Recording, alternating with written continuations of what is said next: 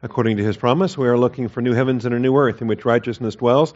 Therefore, beloved, since you look for these things, be diligent to be found by him in peace, spotless and blameless, and grow in the grace and knowledge of our Lord and Savior Jesus Christ. Our growth comes through the Scriptures. We are once again in Proverbs chapter 9 this morning.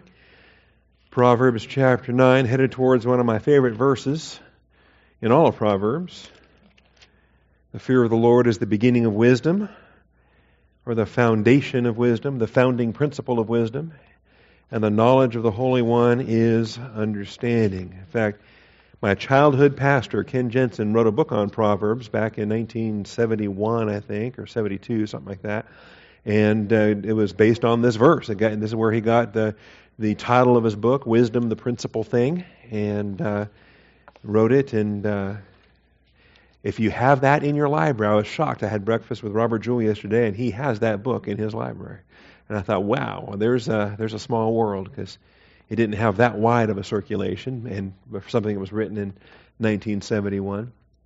All right, but we're not quite there yet. We're still dealing with uh, the last issues here in this grace invitation. Uh, forsake your folly and live and proceed in the way of understanding. In other words, it's not just simply an invitation to come and have a meal. It's uh, more than that. It's more than just a one time thing whereby uh, then it's over. And if you have the approach that salvation is the end of things, that's the wrong approach. Salvation is the beginning of things. And there's a whole Christian way of life afterwards. Forsake your folly and live. And that term folly is interesting because later in the chapter we have the woman of folly.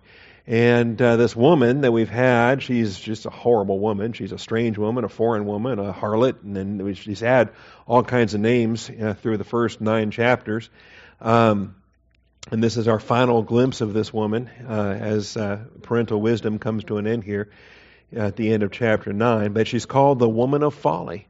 And so we have folly with respect to the pursuit of, uh, of this uh, illicit sexual activity. It's just folly. And uh, when it comes down to it. So, anyway, this is where we are. Let's open the word of prayer. Ask the Father to bless our time this morning. Appreciate. Well, good thing we don't call this ladies' class anymore. This I got more men this morning. That's pretty cool. All right, let's open with a word of prayer.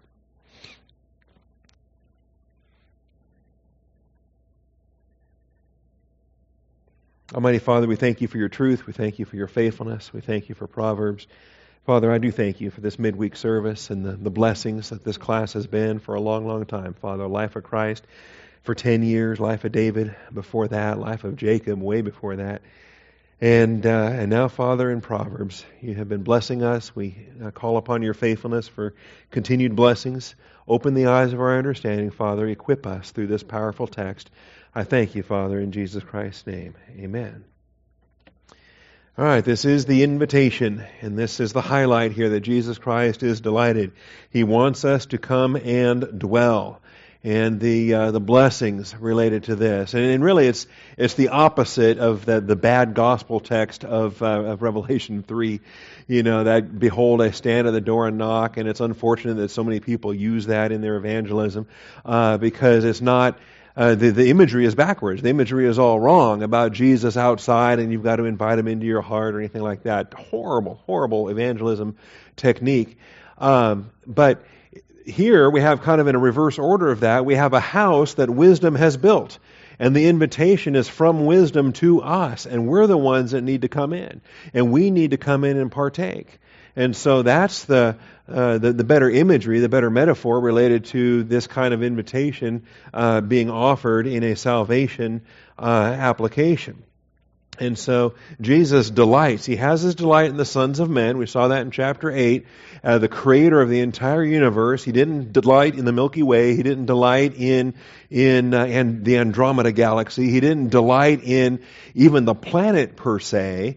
But his delight was in the sons of man. His delight is in the realm of creation that is in his image, in the image of God, that is mankind. Jesus is the God man, the Son of God, the Son of man. And so for the sons of man, in the image of God, that's what he delights in.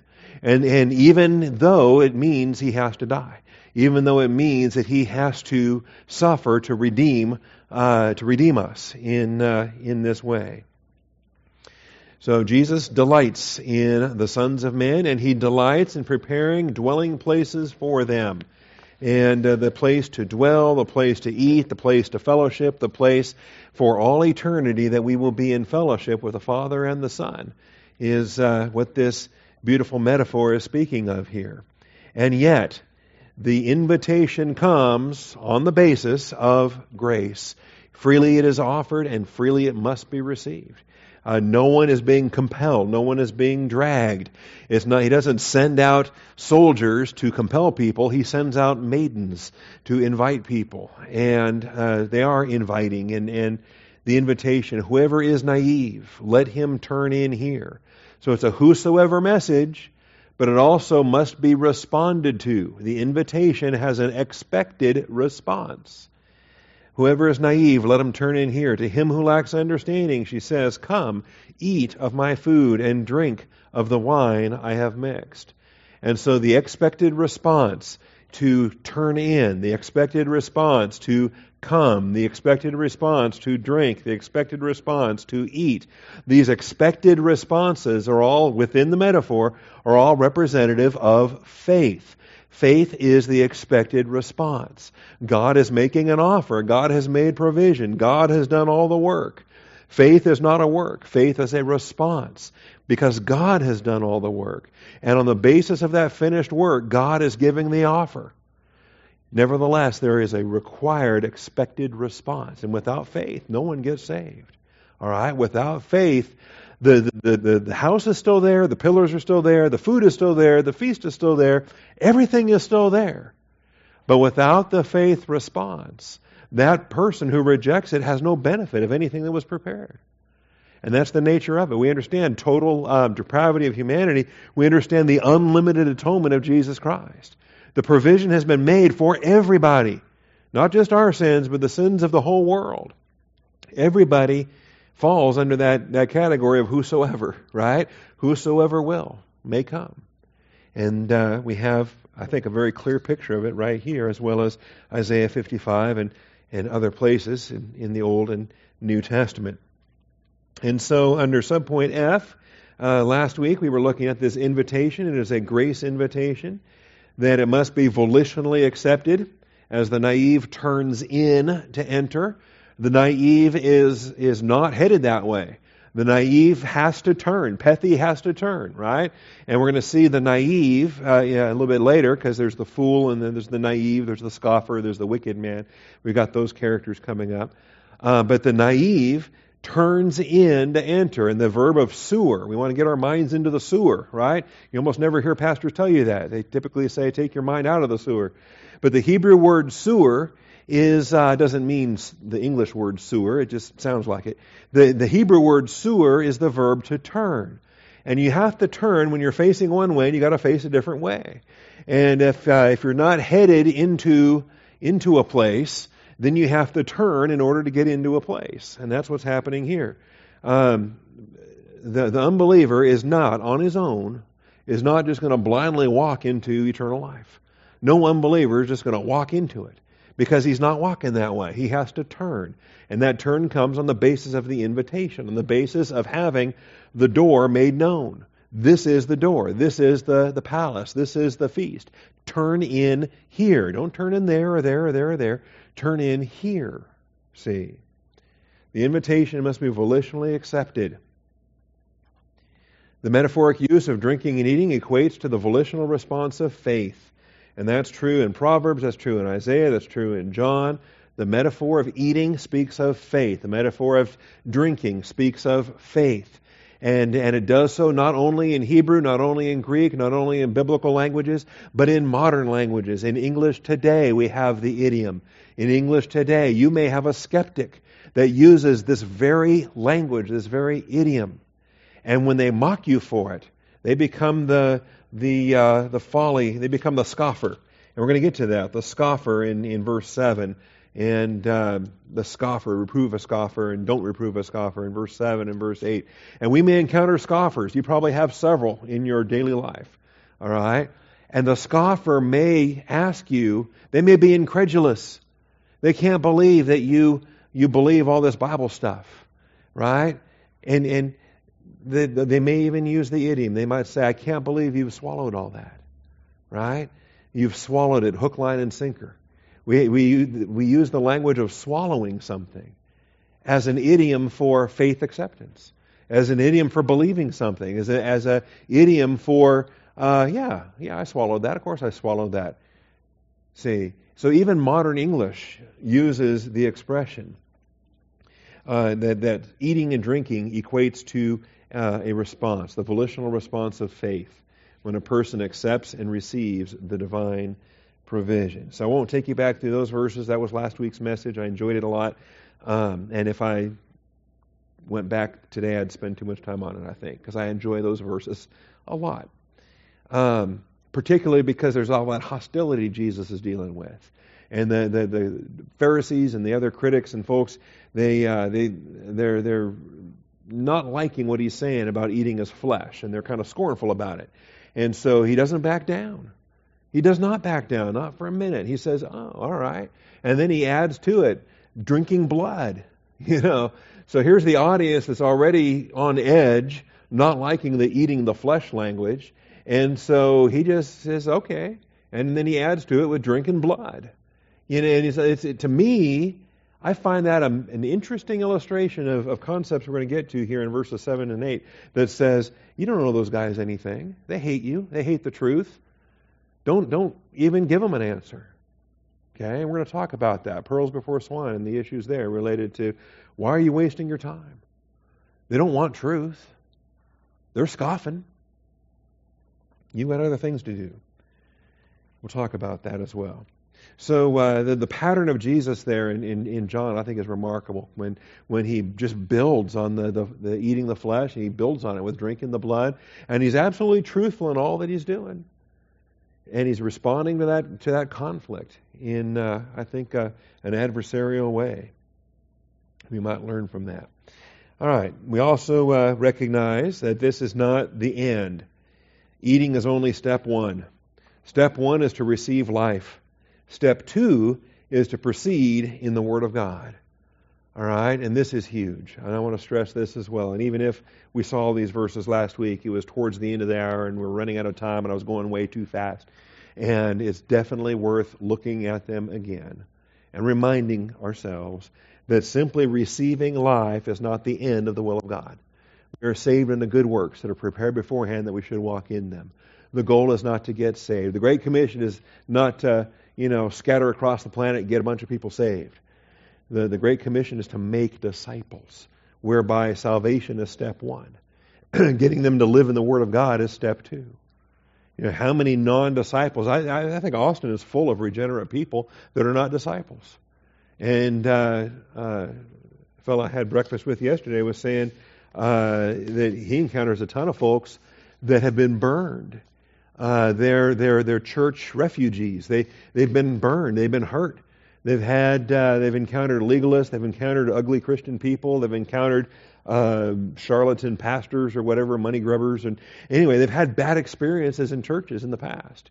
And so they've walked out and they've kind of said, "I'm never again." You know, they're not going to go back to church ever again. That's they're, they're done with that kind of hypocrisy and how many disciples or how many regenerate people are truly born again, they're saved, they're going to go to heaven when they die, but they're not disciples because of that kind of, of uh, background, the damage that's been done. So I think he called them uh, church casualties. Had some kind of term. I, I, should have written it down so I could steal it and use it in my preaching. Um, but th- that's they should be targets in our in our discipleship uh, mission because they need to be made disciples. See? And they're already one step ahead of the program because they're saved. They have eternal life. Let's work in that. So Proverbs 9 6, forsake your folly and live and proceed in the way of understanding. You know, they have life, now they can live it. You know, Jesus Christ said, I've come that they would have life and what else? That they might have it, yeah, you know the verse, have it abundantly, have it in abundance. And so folks are saved, they have life, but they're not living in the Word of God, so they don't have it in abundance, and they're not abundantly living the life that they have. And that's, I think, that's the shame. We make two mistakes, by and large. In I say we, Christians without appropriate teaching, make the mistake of preaching the lifestyle instead of giving the gospel. And instead of preaching the gospel, they're preaching a lifestyle. And they're thumping their Bible and they're telling fornicators to quit fornicating and whatever. Don't preach the lifestyle until they have the life. Well, what's the point in doing that? Preaching the Christian way of life to somebody that's still in the unregenerate life in Adam? There's no point in that. Preach the gospel. Once they receive the life, once they receive the truth, um, then, once they're born again, then start teaching them in the Word of God. Let the Word of God do its work. Let them be transformed in their thinking. Once they're transformed in their thinking, the doing will follow suit. Preach the lifestyle before they have the life. What a, what a cart before the horse kind of a thing. So, but th- that's one mistake. The other mistake, though, I think, is to preach the gospel, to provide the life, and then never give the follow up, never give the discipleship, the living in the Word of God, where that life is the abundant life, where they're actually living the life that they have. See, what's the if you have Zoe life, shouldn't you want to live the Zoe life? Is, is it a life that you just have, or is it a life that you live? See, I think the New Testament describes both. And so Matthew 28, 19 and 20. Here it is, the Great Commission. We taught it in some detail in our Life of Christ series. Interestingly enough, this is pre Pentecost, so does it apply to the church? Or does it apply to, is it only for Israel? All right. I, I, I, and as I taught it, I believe it does apply to the church that we are under the concept and under the principle we are making disciples because God desires discipleship in the church age, just as God desires discipleship in the tribulation and God desires discipleship in the millennium. It is on the basis of heavenly authority that has a reflection on the earth, so I think the church age is very appropriate for the Great Commission. But it's a discussion that ought to be had because I think. Uh, people put ecclesiastical emphasis on something that actually is secondary. It's Israel primary. But uh, anyway, that's if you want more on that, we taught that in Life of Christ. So uh, the eleven disciples, because Judas is dead by now, the eleven disciples proceeded to Galilee to the mountain which Jesus had designated. And I think Matthias was present; he just was not yet numbered with the eleven. And when they saw him, they worshipped him, but some were doubtful. And Jesus came up and spoke to them, saying, All authority has been given to me in heaven and on earth. And we've got this dynamic, this by uh, location dynamic of heaven and earth heavenly authority, earthly application. Go therefore and make disciples. Make disciples. And we have the noun mathetes that's, that's turned into a verb. So uh, the, the, noun is disciple or student or learner, somebody who learns, and the verb mathetuo means turn somebody into a mathetai, right? Into a mathetes, turn somebody into a disciple, turn a whole lot of somebodies into a whole lot of disciples. And if you turn them into disciples, you have fulfilled this verb. All right? Make disciples of all the Gentiles, of all the nations, Again, that's appropriate in a dispensation of Israel context when the Jewish people are the stewards and their uh, ministry is towards the Gentile nations. But it's also appropriate in the church age whereby we're neither Jew nor Gentile in Christ. We can make our own application. Baptizing them or identifying them in the name singular of the Father and the Son and the Holy Spirit. And the participles here that define this the participles that define this tell you how to make disciples. Discipleship means you baptize them and you teach them. Baptizing them in the name of the Father, the Son, and the Holy Spirit, and teaching them. The content of teaching them is all that I commanded you. All right? It's not necessarily teaching them the whole counsel of the Word of God, Genesis to Revelation. All right? You don't have to communicate 1,189 chapters or 33,410 verses, okay, in order to make a disciple. See, have you learned all every verse of the Bible? Well, then, you know, if that's the definition of what it means to be a disciple, then none of us are disciples and we'll never be disciples. But specifically, teaching them to observe all that I commanded you, that seems to be a finite body. That's a finite curriculum right there. That's a curriculum. You know, if you're if you're spelling out a curriculum for a, a training ministry or a school or a, or anything, then you want to know well what's the what's the material? What's the first class, the next class, the third class? You know, you want to have a whole syllabus. You know, to break down every class that's necessary and what's required for graduation. Do you have to have algebra for graduation? You know, things like that. Uh, what do you have to have? What's the curriculum for discipleship? And if you leave it out, have you failed to make a disciple? See. And if you've included it incorrectly, you know, do you have to know supralapsarianism? Do you have to know, uh, I just like throwing out big, complicated theological words. Sometimes I throw them out and I forgot what they actually mean because it was a long time ago when I read some of those things. Um, the Traducian view, uh, you know, do, you, do, they have to know that to be a disciple? Other things, okay? Well, lo, uh, he says, teaching them to observe all that I commanded you. And, and I believe it's the content of the upper room discourse.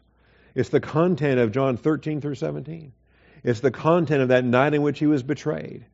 Because that's what he referred back to when he appeared to them in the upper room and when he opened their minds to understand the scriptures. And we taught the great cognition that preceded the great commission in the, uh, in the, in the back-to-back lessons there in Life of Christ. And so, that being the case, then the Bible itself gives us the uh, the boundaries for the the curriculum for discipleship. Decide, you know, I should write this and get a get a book in, in the, on the shelves and make millions um, in in the, the Christian bookstores because there's no shortage of discipleship books in the in the bookstores. I mean, there's there's aisles and aisles that have discipleship as the heading um, in the in the bookstores, right? The Christian bookstores. But here we have the definition of discipleship. It is baptizing them and teaching them. And the content of what you have to teach them is, I believe, the upper room discourse of John 13 through 17. Okay? If it's not that, then it's the content of everything Jesus spoke in his earthly ministry. Because it's teaching them to observe all that I commanded you. But that, I think, fails because much of what he commanded applied to Israel in the Old Testament or in, in, in, in, the Gospels would not apply to the church in our application. So, anyway, I take it as the upper room discourse content of John 13 through 17. If you teach those chapters, in other words, if, if, some, if you lead somebody to Christ this afternoon, and then you spend the next two or three weeks with them, spend the next month with them, however long, spend time with them, get them grounded in the truth. Start with John 13 through 17. Start with those red letter verses in those chapters, okay? And you can, you know, just the, the second half of chapter 13, you, when, when Judas walks out and the door closes. And then in, in, when Jesus says, Now is the Son of Man glorified. Start with that verse and go to the end of chapter 17. All right? That is the content for, for the church. It's the preview of the church. It's the grounding of a believer in truth. And they're going to get rapture, they're going to get Holy Spirit, they're going to get confession of sin, they're going to get prayer, they're going to get they're going to get abiding in the Word, the, the John 15 abiding chapter. They're going to get uh, the the uh, the priestly function of prayer in the in the great prayer of John 17. They're going to get a curriculum of discipleship there, and when you walk them through all that and teach all that, you have made a disciple, baptizing them and teaching them. All right. So much more on this. Man. The um, here's another question. If you were in the class, you can answer, so don't answer. If you were not in the class, here's a question for you. If um, who who is it? And, and it's kind of a trick. I'm going to give it away if I don't answer. I got to ask it in a clever way so I don't give it away in the question. But it's a no-brainer, right? Who do you who do you evangelize? Do you give the gospel? Who do you give the gospel to? Who is it that you need to, to bring to faith in Christ? It's the unbeliever, right? Who is it that you need to disciple? A, a born again non disciple, right? And so here, here's the question then. If, um, uh, okay, I'll ask for a show of hands. If, if you're a disciple, raise your hand. And I hope everyone in this room raises their hand. And, okay, good. And so my question is now if you are a disciple, can I mathetuo you? All right? And that blows minds because they've walked down those aisles in the in the bookstores and they have this definition of what discipleship means. And they think discipleship is an older brother coming alongside and encouraging a younger brother. Or the discipleship is an older sister coming alongside and encouraging a younger sister. And they have a definition of discipleship that has nothing to do with Matthew 28, with baptizing them and teaching them to observe all that I commanded you, and lo, I am with you always, even to the end of the age. Discipleship, mathetuo means turn somebody into a mathetes. Turn somebody into a mathetes. So if they are a mathetes, how do you turn them into a mathetes? The answer is you can't and you don't. You don't disciple disciples. You disciple non disciples. You turn non disciples into disciples. And then, once they are disciples, of course, the older brothers are going to come alongside the younger brothers, and the older sisters are going to come alongside the younger sisters. Of course, that happens. But that's not discipleship. Okay? So I'm going to write that book and make millions, and you heard it here first. my, my book will effectively empty the shelves of all those other discipleship books and uh, redefine what people think they're reading when they're walking down that aisle. Anyway, yeah, I'm going to single handedly overcome English usage in, in uh, Christendom. All right, Colossians 1 9 through 12. Again, the point is this step one is to receive life, step two is to proceed in the Word of God. Colossians 1, verses 9 through 12. Galatians, Ephesians, Philippians, Colossians.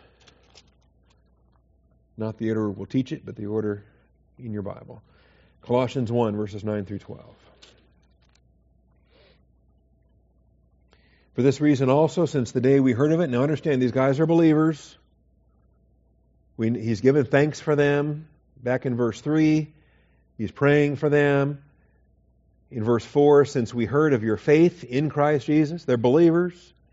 We heard of your faith in Christ Jesus and the love which you have for all the saints because of the hope laid up for you in heaven.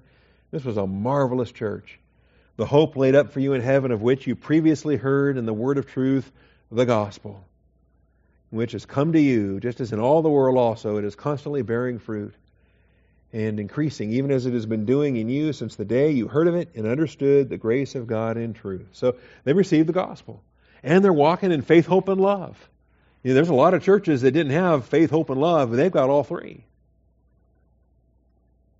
Even, I think, uh, even Thessalonica had faith and hope, but I don't, I don't, they had two of the three, but Colossae has all three just as you learned it from Epaphras, our beloved fellow bondservant, who is a faithful servant of Christ on our behalf. He has also informed us of your love in the Spirit. So here's Paul, and he's celebrating. He's happy. He's rejoicing that Epaphras had such fruit there in Colossae. He's not grumbling and whatever, you know, that competitive thing about, you know, who's this Epaphras guy think he is? I should have gone in there. I should have had a ministry there. None of that. He's excited. But then he adds to that because just getting saved isn't enough. So for this reason also, since the day we heard of it, we have not ceased to pray for you and to ask that you may be filled with the knowledge of His will in all spiritual wisdom and understanding. You're supposed to know the will of God. And that you will walk in a manner worthy of the Lord, to please Him in all respects, bearing fruit in every good work and increasing in the knowledge of God. We're supposed to grow. We're supposed to proceed in the Word of God. We know His will. We're pleasing Him. We're serving Him. We're working. And we're getting to know Him better and better every day. Strengthened with all power. That means we're enduring our testing because He's only going to strengthen us when we're weak. It's only when we're weak that we're going to be strong. So, strengthened with all power means we're, we're enduring the testing according to His glorious might for the attaining of all steadfastness and patience, joyously giving thanks to the Father who has qualified us to share in the inheritance of the saints in light. You know what that inheritance is all about? We're sharing it right now. People think that the only thing that we share in is the reward when we get there, or the glory when it happens, or the, the kingdom when it arrives, or the good stuff when we get it. No, we're sharing now. And the inheritance of the saints of light right now includes the suffering, the fellowship of his suffering, being made conformable to his death, completing what is lacking in, in Christ's afflictions. And, and what a thrill, what a joy. I count it a blessing that he allows us to be a partaker of the inheritance of the saints in light. Qualified us to share in the inheritance of the saints in life. So you get an email and you get a prayer request and you learn about a struggle that a family is going through and you're learning about this and you realize, you know what, that's my struggle too. Because it's theirs, it's mine. All things belong to you. You belong to Christ. Christ belongs to God. And so uh, there you have it. We have the blessing there. And then finally, 1 Timothy 2 4. 1 Timothy 2 4.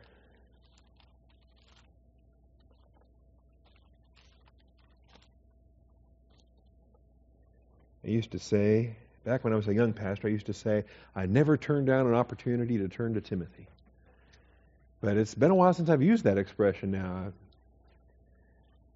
That was uh, that was a expression I used. I probably beat it to death and got teased for it, and so I made a point to quit using it. Like minding your own MP3 business. I'm done using that one. That's that's old.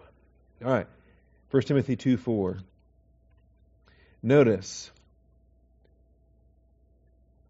Here's a good context. We had a primary runoff election yesterday.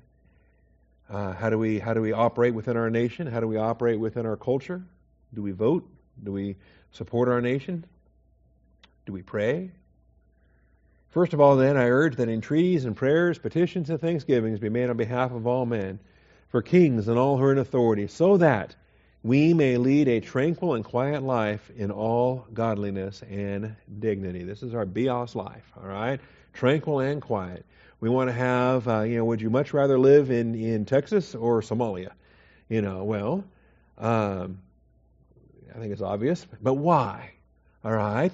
And it's not for the the wealth. It's not for the food. It's not for the plumbing. It's not for the electricity. It's not for the uh, you know the the gunmen or the the beheaders or the Allah Akbar screamers or anything like that. It is because this is a place of tranquility and peace whereby we have freedom to assemble together and study the Word of God. And we can live the Word of God. And we want to keep in prayer. And we want to vote, we want to pray for our leaders that that freedom continues. And this is good and acceptable in the sight of God our Savior, who desires all men to be saved and to get other people saved and to get other people saved and get other people saved in a great big, you know, um, pyramid scheme. no, not what it says. It's not about get people saved who can get people saved who can get people saved who can get. It's bigger than that. Who wants all men to be saved and to come to the knowledge of the truth. Honestly, now those are two different things. If you equate those two, it's, it's a bad it's bad grammar to equate those two. They're two different things. All right, getting saved. You say, well, isn't that the same? Am I not coming to the knowledge of Jesus when I get saved? You, you, you're coming to Jesus, but how much do you know of, about Jesus? How ignorant are you when you are saved? I would submit that the only thing you know is that you're saved. right? I would submit that, that gospel information that has come to you has, has caused you to respond, and you have responded in faith. And, and so now you know what do you know?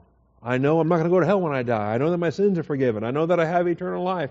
What else do I know? I know what?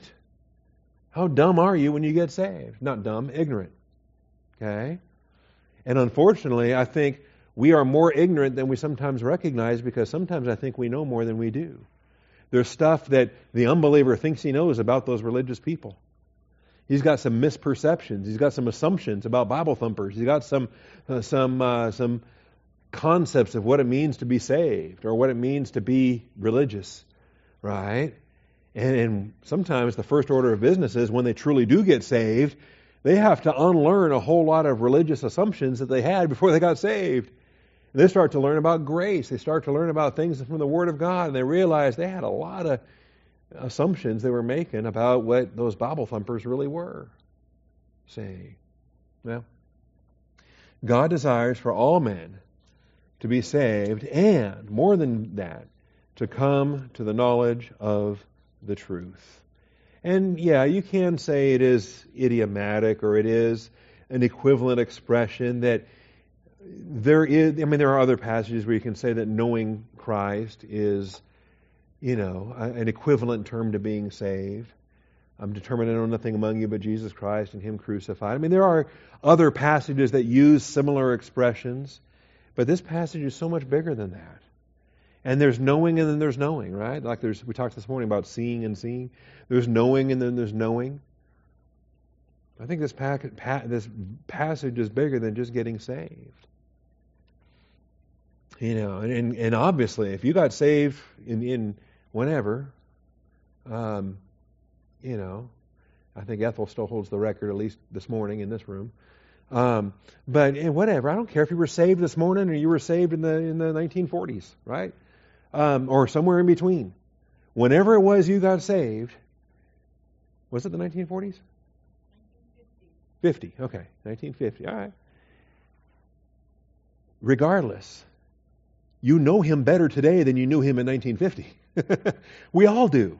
I know Jesus a whole lot better than I than I knew Jesus in, in September of 1973. And, and, and I'm going to keep, I'm going to know him better next year. I'm going to know him better the year after that if, if he delays long enough. And then when the trumpet sounds, I'm going to be with him forever. I'm going to keep knowing him better and better and better without end. See, what a joy. That never stops. It shouldn't stop. All right.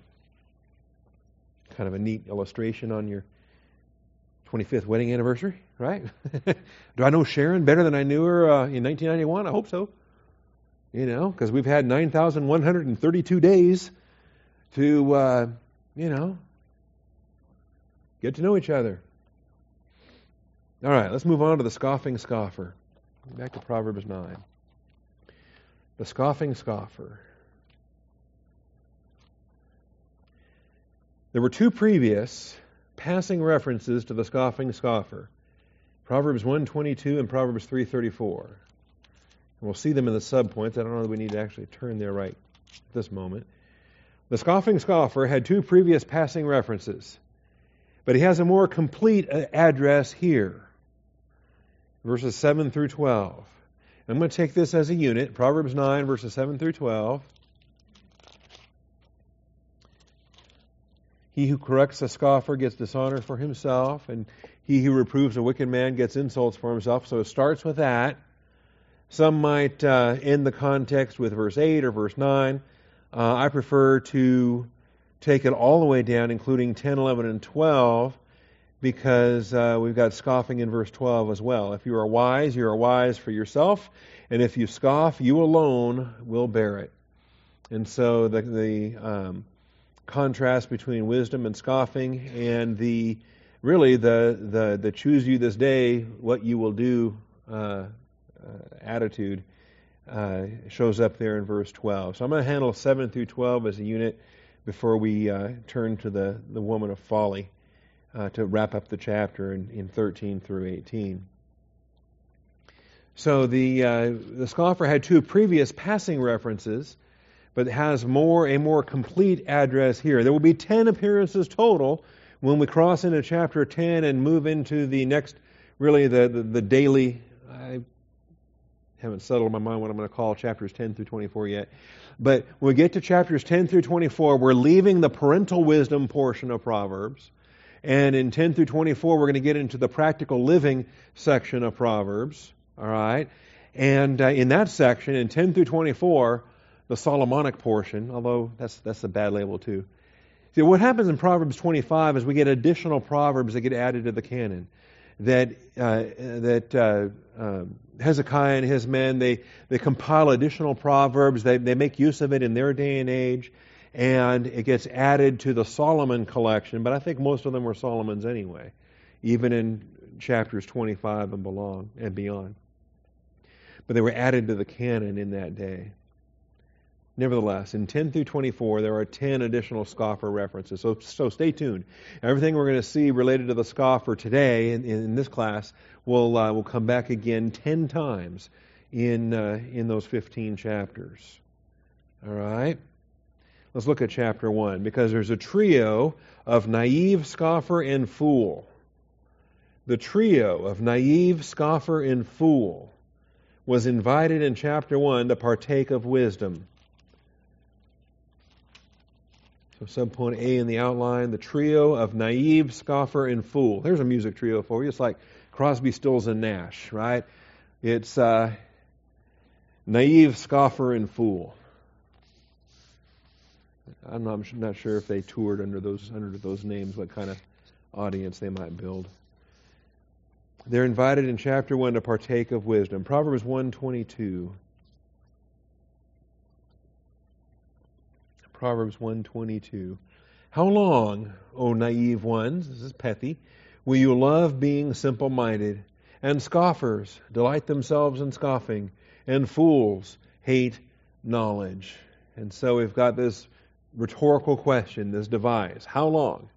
How long are you going to stay naive? Because there's a there's a provision for that. How long are you going to uh, scoff? There's a provision for that. Unfortunately, that what they scoff at is the, the provision for that. And fools, there's a provision for that. How long are you going to stay foolish? There's a provision for that. Unfortunately, they hate the, the provision that they will take care of their foolishness. Turn to my reproof. Behold, I will pour out my spirit on you. I will make my words known to you, because I called and you refused. I stretched out my hand and no one paid attention. Anyway, this is what we dealt with back in uh, in chapter one. So it's an invitation, and and it's it's kind of interesting what we might do if uh, if we leave things in an invitation basis. See the, uh, um, the the rejection, the not giving an answer, the not answering a fool according to his folly, the not casting your pearls before swine, the um, the admonition to not talk to these fools. All right, don't talk to these scoffers, um, because if you do, they will turn and injure you. Right now, you may be willing to bear that injury, and you may be willing to do that, but is that what God's asking you to do? And, and what is He asking you to do if you're just blowing them off? Or is there an invitation when their attitude changes? Say, now I'm giving it away. but that's my approach, and that's what I believe this text is saying. That's what I believe Matthew is talking about when Jesus uh, speaks about pearls before swine.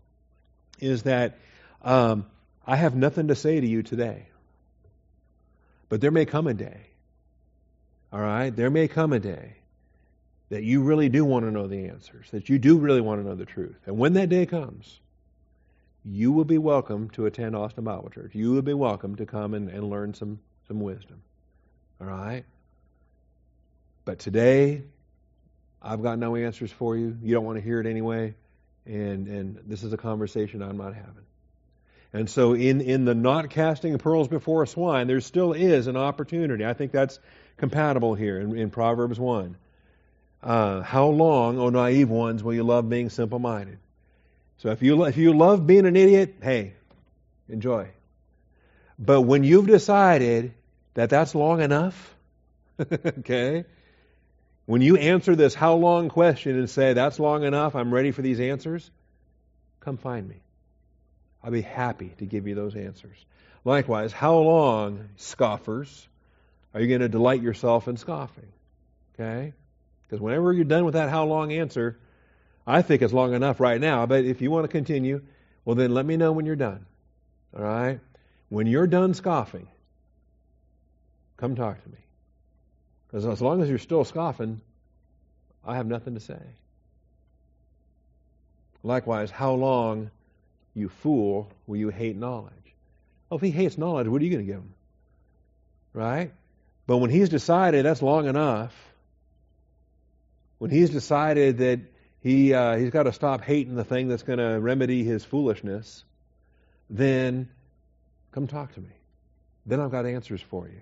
My feet are shod with the preparation of the gospel of peace. I'm I'm ready to give an account of the hope that is within me, yet with gentleness and reverence. I'm ready to give an account to anyone who asks when they're asking, when it's a legitimate question, when they are truly asking. But if they're hating, if they're mocking, if they're scoffing, then they're not asking, and I'm I'm still ready. Just come back when you're ready. Okay? Is that making sense? And I think that will help us as we approach the um, don't give an answer uh, admonition here. So, we have this trio of naive, scoffer, and fool. And, and in some cases, maybe it's useful to, uh, I, I, enjoy the, the, the descriptions that the, the, Bible has here. and maybe it might help shape your, your prayer life if you're encountering a, an, an, adversary of whatever sort. Um, possibly it helps, uh, or not, just to say, okay, well that's that's that's a, uh, that's a scoffer, that's a fool, that's a that's a naive one. All right, and and if you can identify, and it's useful, useful to identify. Uh, First Thessalonians does the same thing too, where we're supposed to identify, help the weak, encourage the faint-hearted, bind up the broken, be patient with all men. Right? It's useful to to kind of categorize the struggle that that person is going through, so that you don't misdiagnose your activity, your your expected uh, response. So that could be useful as well. So that's the use in chapter 1. In chapter 3, the Lord himself was scoffing because he's scoffing at the scoffers. The Lord himself was scoffing. You know, if someone's going to scoff at you for believing creationism and whatever, well, you know, God scoffs right back. Say, what are you, a big banger? what are you, a, a, a Darwinian? You're telling me it's goo to you by way of the zoo? What, what are you talking about? And uh, and just you know, it's uh, it's an attention getter if nothing else. It's a biblical mo- mode of communication. Proverbs three thirty four. Proverbs 3 ended with some fundamental contrasts. And if you go back and look through your Proverbs 3 notes, you'll see the fundamental contrasts that uh, that that close this chapter. And so, uh, in verse 32, you'll notice the devious are an abomination to the Lord, but He is intimate with the upright. And that's that's just black and white right there. That's either or. That's a fundamental contrast. The devious with the up with the uh, upright, the abomination versus the intimate. And uh, I mean, it's just plain as as anything and we're not allowed to talk about it. I mean, abomination is hate speech. Uh, the the world doesn't want to hear you use a word like abomination, but the Bible uses it. And an abomination is something that you want so far away from you, it's abhorrent. It is abhorrent, so you push it away. You want it as far away as possible. In fact, pushing is too close because at arm's length you still have to touch it to push it away. And an abomination, you don't want that close at all. But intimate is the opposite. With intimate, you're hugging, right? I don't have to illustrate hugging this morning, but you know, there's a difference between pushing away and hugging. See? Fundamental contrast. The curse of the Lord is on the house of the wicked, but he blesses the dwelling of the righteous. So, what house do you live in? Okay? Positional truth. Are you still in the domain of darkness, or have you been delivered into the kingdom of his beloved Son? Are you, uh, have you passed from death into life? It's an either or. It's a fundamental contrast. And one is uh, lined up for cursing, and one is lined up for blessing. Fundamental contrast. Verse 34 He scoffs at scoffers, yet he gives grace to the afflicted. He gives grace to the afflicted. This, by the way, is the fundamental contrast that uh, between the proud and the humble that James quotes and Peter quotes. This is what gets adapted into the New Testament it says God is opposed to the proud and he gives grace to the humble. All right? The basis for that comes back to Proverbs, comes back to here. And I think it helps to flesh out the New Testament understanding of what does it mean to be proud and what does it mean to be humble. And uh, exactly how opposed is God? I mean, what do we mean by opposed? He's opposed to the proud. Well, what does that mean? You know, I'm opposed to a lot of things I don't spend a lot of time thinking about. You know, I'm opposed to the designated hitter, but I don't get worked up about it. Um, you know, what are you opposed to? Um, God is opposed to the proud. What does that mean? That means he scoffs at the scoffers. That kind of doesn't that add an extra bit of a dimension of, of detail? They're scoffing, he's scoffing right back. He who sits in the heavens laughs. What is our attitude? Yet he gives grace to, and then why are they humble? Because they've been humbled. They've been afflicted. They've been, they've been through the mill. And there's grace that comes in that, uh, in that capacity. Finally, then verse 35, the last of the fundamental contrast is the wise and the fool. The wise will inherit honor, but fools display dishonor.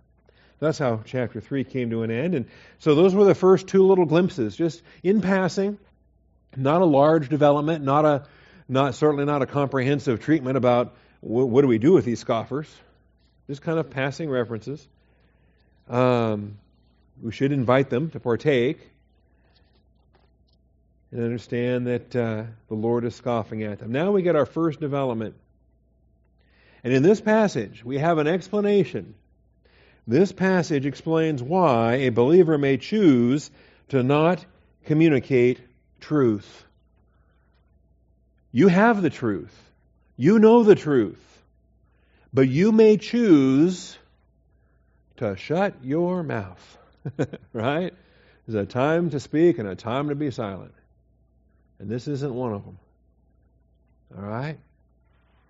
The trick is figuring out which one it is and which one it isn't. There's a time. Time for everything under the sun, right? There's a time. A time to speak, a time to be silent. A time to build, a time to uproot. There's a time to. Anyway, we get that. That's Ecclesiastes chapter 3. But what does it say? He who corrects a scoffer gets dishonor for himself. And he who reproves a wicked man gets insults for himself. It doesn't produce anything. And it comes back at you, it boomerangs, it comes back at you, and you do nothing whatsoever for the other guy, and it comes back at you in a hostile way with damage. Damage gets done. It hurts. Now, I understand there's people that will look at that and say, well, I don't care. I, I'm, I'm willing to suffer that because Jesus called me to suffer. Well, in this world I will have tribulation, yes. Be of good cheer, I've overcome the world. Jesus has promised that those who desire to live godly in Christ Jesus will be persecuted. And everything that will come to us, yes, I get that, that's a principle. But none of those principles of what Jesus told us ever says, go ahead and heap it on yourself. Right? It doesn't invite you to say, well, you're going to get it anyway, so pile on. Yes. I think um, just the opposite. When it says, when, when Jesus is warning against stumbling blocks, he says it's inevitable that stumbling blocks will come. Just don't you be the stumbling block. Don't you be the one that causes the brother to stumble. And the, and the doctrine there tells you, or the principle in that doctrine tells you that there are sufficient stumbling blocks already in the world without you adding to the pile. okay? And I would take that principle and bring it here to this application and say this world has sufficient um, insults and hatred and hostility, and there is enough, there's enough haters out there that are going to be directing their fire against you as it is. You have no need to add fuel to the fire. You have no need to provoke even more. Why, why would you invite even more? Particularly when we have the admonition to not do it When we have the admonition to do not give your pearls to the swine or, or give your bread to the dogs. Don't do it. So, if the Bible says don't do it, then don't do it. Now, if, if verse 7 sat by itself, I might agree with you. Might. But verse 7 doesn't sit by itself, it's followed up with verse 8. See, verse 7, it's the he who does this gets this. All right. And you say you're willing to do that. All right. But then verse 8 says, don't do it. Don't reprove a scoffer. Do not reprove a scoffer, or he will hate you. Reprove a wise man, and he will love you. There is an object for your reproof, and the object for your reproof is the wise man, not the scoffer. The wise man, not the, the hater. anyway. Sometimes it's good to stop and ask yourself, how much time do I have? right? You know, and then I start looking around and I see the body of Christ, and I see, in particular, the local assembly that is Austin Bible Church. Because that's the body of Christ that I'm accountable for. Shepherd the flock of God among you, right? Um, I'm not accountable to, to, you know, for any other flock but this one. I'm not accountable uh, for even good flocks, even even you know, uh, if I'm a guest speaker in somebody else's flock, I'm just a guest speaker. That's their flock. I'm not going to go into Lost Pines and, and tell them what to do or rebuke or correct. I, I leave that with their pastor. Their shepherd will deal with that. They have to correct one another, just as you and I have to correct one another. This is our mission field right here in our mutually, reciprocally edifying one another imperatives of the New Testament. All right? I'm not here to straighten out all the Methodists or all the Lutherans or all the Baptists or all the whatever, okay? I'm here. I mean, because ask yourself, how much time do you have? Oh my goodness. You know, I, I got to straighten out all these other things. What, what am I doing? But a wise man, is there, are there are there plenty of rebukes that are necessary in this flock? Reprove, rebuke, exhort with great patience and instruction. Okay, that's the imperative for the for the uh, uh, pastor as per 2 Timothy. All right, so do not, do not reprove a scoffer, or he will hate you. Reprove a wise man, and he will love you. Give instruction to a wise man, he will be still wiser. Teach a righteous man, he will increase in his learning. And so, in these activities, we have the appropriate objects of these activities. The appropriate objects of these activities are the one another, the, the, the wise men, those that are seeking wisdom, those that have the fear of the Lord. The fear of the Lord is the beginning of wisdom, and the knowledge of the Holy One is the understanding. And these are the issues here. So, uh, these are the targets for our edifying ministry. Who is not our target? Well, the, the scoffer is not our target. He's scoffing at everything we're going to tell him anyway. Why am I, why am I telling him what he's scoffing at?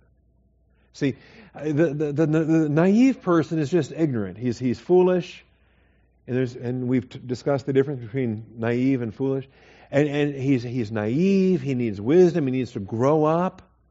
If he's, if he's tired of being naive, he wants to grow up. That's the, you can work with that. You can absolutely work with that. But the scoffer, here's the thing the scoffer knows what you're going to say anyway, and he hates it. He's going to reject it. He doesn't want to know. He's not asking so that, that he can get information. He's scoffing at everything you tell him. So why are you wasting your time? Scripture tells you not to. I'm going to get to Matthew 7 here in a moment, but how, how do the Psalms even start, right? What is Psalm 1 about? How blessed is the man who does not walk in the counsel of the wicked, nor stand in the path of sinners, nor sit in the seat of scoffers. It's the same scoffer we're dealing with, the same vocabulary we're dealing with here in Proverbs 9. The scoffers. And, and it's a beautiful progression here. The poetry is gorgeous. There's walking, there's standing, and then there's sitting. Isn't that something? So you're walking, or you're standing. So, in other words, you've stopped your walk. You're standing in the path of sinners. You've stopped your walk. You're not walking anymore. You're not advancing the Christian uh, walk, the Christian way of life. Now you're standing. And then you sit down. now you're really not walking. Now you now you went and you planted your your your your seat in a seat somewhere, and you're sitting. You're now you're sitting with scoffers. And how long does that take? You know, there's no end to it. The scoffers never stop scoffing. All right, Matthew chapter seven and verse six.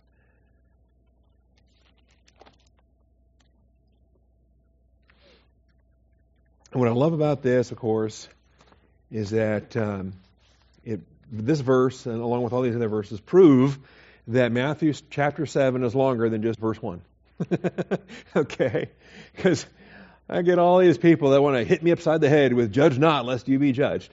And they and they and these these, these people just want to act like Matthew 7 1 is all by itself in the chapter, the only verse in the Bible, it's the only verse they know. And it's just because they want me to leave them alone and whatever. And honestly, I'm not judging them. Scripture is judging them, and someday Jesus Christ is going to judge them. But um, Anyway. So yeah, there's more verses than just verse 1. And and the full context here from 1 to 2 all the way down through 5 and then verse 6, okay? We have the hypocrite, and you're going to take the log out of your own eye. Then you can cl- see clearly to take the speck out of your brother's eye. What's that about? Means you are taking remedial action for your brother in Christ. He has a speck in his eye. He needs help. And you're going to provide the doctrinal information. You're going to reprove. You're going to rebuke. All right? But you're not going to rebuke a scoffer. And you're not going to rebuke a fool. You don't want that speck in there. He's humble. He fears the Lord. And so long as you got the log out of your eye, you can take this speck out here. But do not, and it's in that context then when it says, "Do not give what is holy to dogs, and do not throw your pearls before swine." Those are imperatives. Those are commands, prohibitions. Or they will trample them under their feet and turn and tear you to pieces. See, and I would put forth that whatever believer says, "Well, I'm willing to do that. I'm willing to do that." I'm willing to suffer for Jesus. I love Jesus.